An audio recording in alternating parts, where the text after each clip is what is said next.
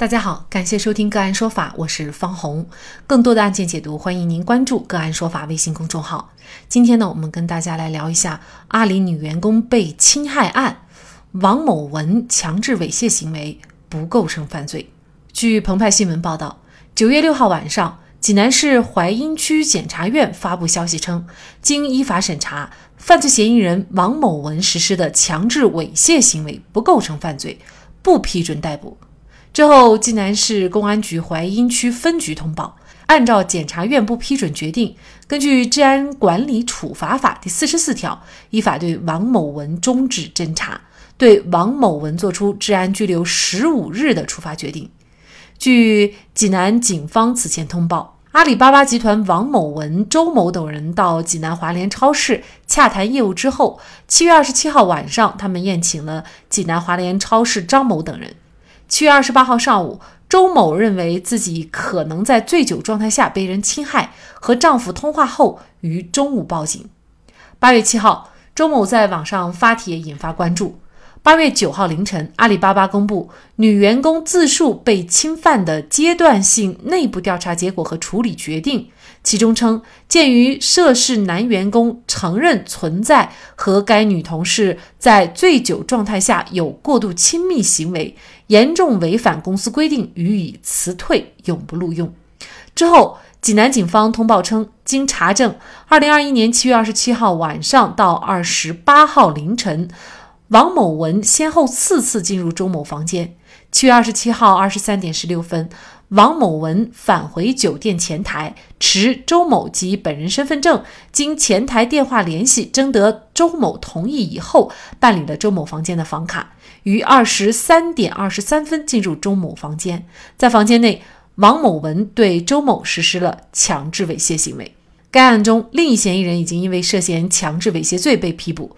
济南警方此前通报称，经查证，七月二十七号宴请期间，二十一点二十九分，周某因饮酒过多，欲呕吐使张某陪妻一起走出包间。周某出包间以后，一路呕吐到饭店大厅吧台垃圾桶处，随后返回包间途中，张某对周某实施了强制猥亵行为。左右二十二点左右，宴请结束。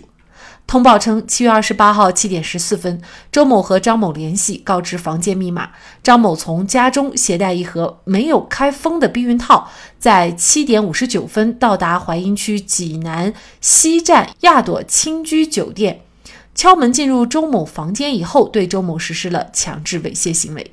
九点三十五分，张某离开周某房间时，带走周某内裤一条，避孕套未开封，遗留在房间内。王某文存在强制猥亵行为，为什么不构成犯罪？同样是猥亵，为什么张某就因涉嫌强制猥亵罪被批捕？就这相关的法律问题，今天呢，我们就邀请北京市中盾律师事务所王某文的辩护律师郑小静和我们一起来聊一下。郑律师您好，呃，您好。听众朋友们好，非常感谢郑律师哈。这个案件呢，之前我们应该说广大的网民关注度都特别高啊，因为呢，之前媒体已经报道过了，就是王某文呢，他是在当天晚上事发的当天晚上四次进入周某所住的房间，并且呢，还在他所住的房间发现了这个避孕套。而且呢，周某之后又马上报警，这些公开的证据几乎让很多人都确信，就是王某文已经是构成强奸或者是猥亵罪无疑了啊。那么，为什么最后这个案件认定他不构成犯罪呢？主要是靠证据。那靠什么证据呢？靠这个案子侦查阶段公安机关收集的证据。因为咱们这个案子呢，呃，虽然广大网友认为是构成的犯罪。但是我们得注意一下，任何公民他不经依法审判不得定罪，也就是说，咱们不能主观的凭网上的一些所谓的证据，呃，我们就对一个公民我们就定罪了。因为刑事案子给一个公民定罪是非常慎重的，它有刑事案子有立案侦查阶段，有检察院审查起诉阶段，然后检察院审查起诉再移到法院去审判。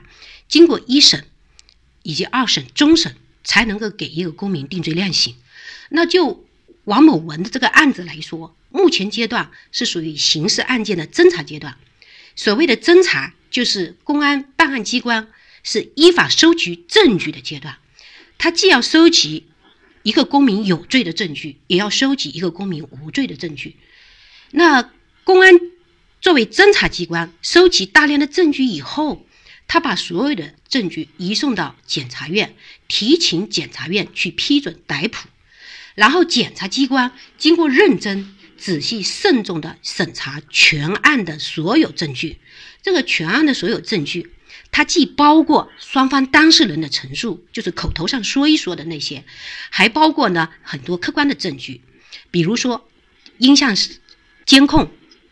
那哪些音像监控呢？比如酒店大堂，比如出租车行车记录仪，以及滴滴平台那种录音。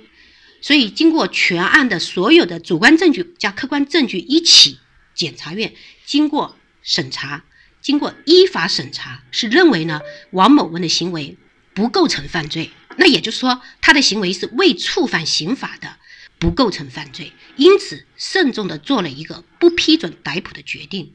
而公安机关正根据检察院所做的做出的不构成犯罪，不批准逮捕这个决定。所以，公安机关。也做了一个决定，他认为王某文违反了《治安管理处罚法》第四十四条的规定，所以就做了一个治安拘留的决定。这个治安拘留呢，它是一种行政处罚。那这样的话，就使对王某文同一个行为的定性发生了重大变化了。以前认为他的行为是涉嫌犯罪的，注意涉嫌，那就现在呢，就已经。把它认定为公安机关认定为一般的违法行为，也就是一般行政违法行为，也就是不是犯罪行为。这样整个案件的性质也发生变化，从刑事案件就变成行政案件。这样整个的王某文就彻底无罪回家了。但是可以确认的一点就是，王某文他确实是有强制猥亵的行为啊。那么为什么他有强制猥亵的行为，但是只进行了治安拘留而没有定罪呢？这个就是警方认为他有猥亵行为，而且警方认为他这个猥亵行为是违反治安管理处罚法的，因为治安管理处罚法它是行政法，因此违反治安管理处罚法的行为，它是一般行政违法行为。那么我们同样一个行为。要违反什么法才能定为犯罪行为呢？一定要违反的是刑法，才能够界定为犯罪行为。所以这其实就是有一个区别，这个区别是在于，你这个同一个行为到底是定性为犯罪行为还是一般违法行为？因为犯罪行为是严重的违法行为，那也就是说，就目前办案机关认为他这个行为不足以违反刑法，不足以定刑事违法行为。就目前。只把它认定为一般行政违法行为了。那就您个人而言，就是怎么来区别一般违法和严重违法？比如说这个猥亵罪，通常怎么能够确定一般和严重之间的这个度呢？呃，一般和严重的度，它就是看我们行为所触犯什么法。如果行为触犯刑法，它就是犯罪行为；如果行为是触犯行政法，它就是一般行政违法行为。这就是它的区分。那谁来界定你这个行为违反什么法呢？具体的办案机关来决定。所以是由一个办案机关给公民的行为去定性的，而不是我们一般的网友凭着自己的感觉，我们就给一某个人的行为去定性、定罪量刑了。这样呢是不太合适的。可能这个猥亵行为达到了法律所规定的严重的程度，他才能够追究这个呃刑事责任啊？有没有法定的情节，就是说明他已经是一种严重的够追究刑事责任的这样的一个标准了呢？呃，这个构罪标准就根据证据来评判嘛。比如主观上有强制猥亵的主观故意，客观上呢有强制猥亵的行为，而你这个行为又给对方造成了一个后果。是吧？然后根据主客观相统一的原则，就给一个公民综合评判你这个行为是否触犯刑法，再根据证证据去定罪量刑。应该说呢，这个案件整个律师团队介入以后呢，应该说这个结果呢，对于王某文及其一家人来说呢，啊，都是一个应该说是最好的结果了哈。那么，咱们律师对于这样的一个案件是怎么寻找突破点，来最终为王某文获取了这样的一个无罪的呃结果呢？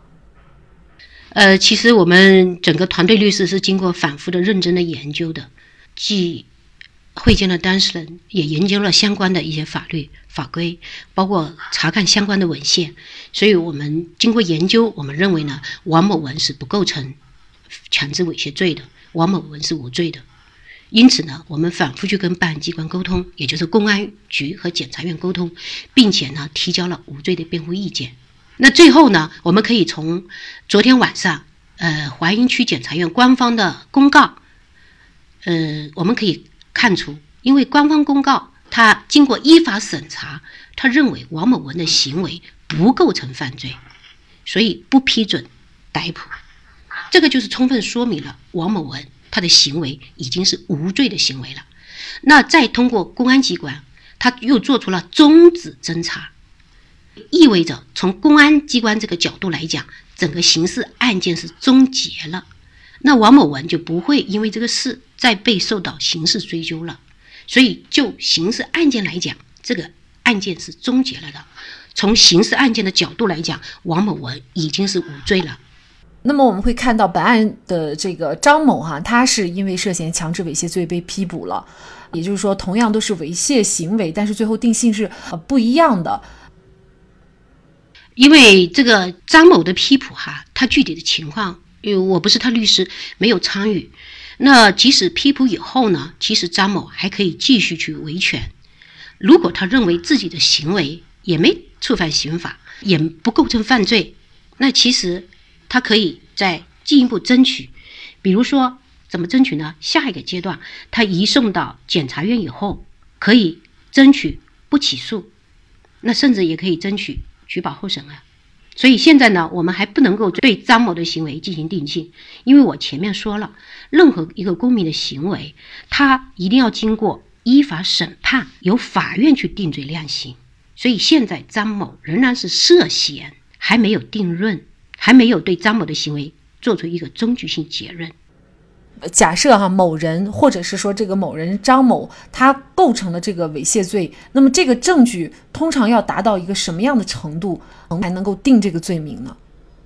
那全案的证据一定要符合强制猥亵罪的犯罪构成，也就是主观上他有强制猥亵的主观故意，客观上确实有强制猥亵的行为，才能给公民定罪。那如果呢？呃，没有的话，比如说，假如哈，女方主动，对吧？男方的回应行为是经过女方同意的，那就不足以给男方定罪了。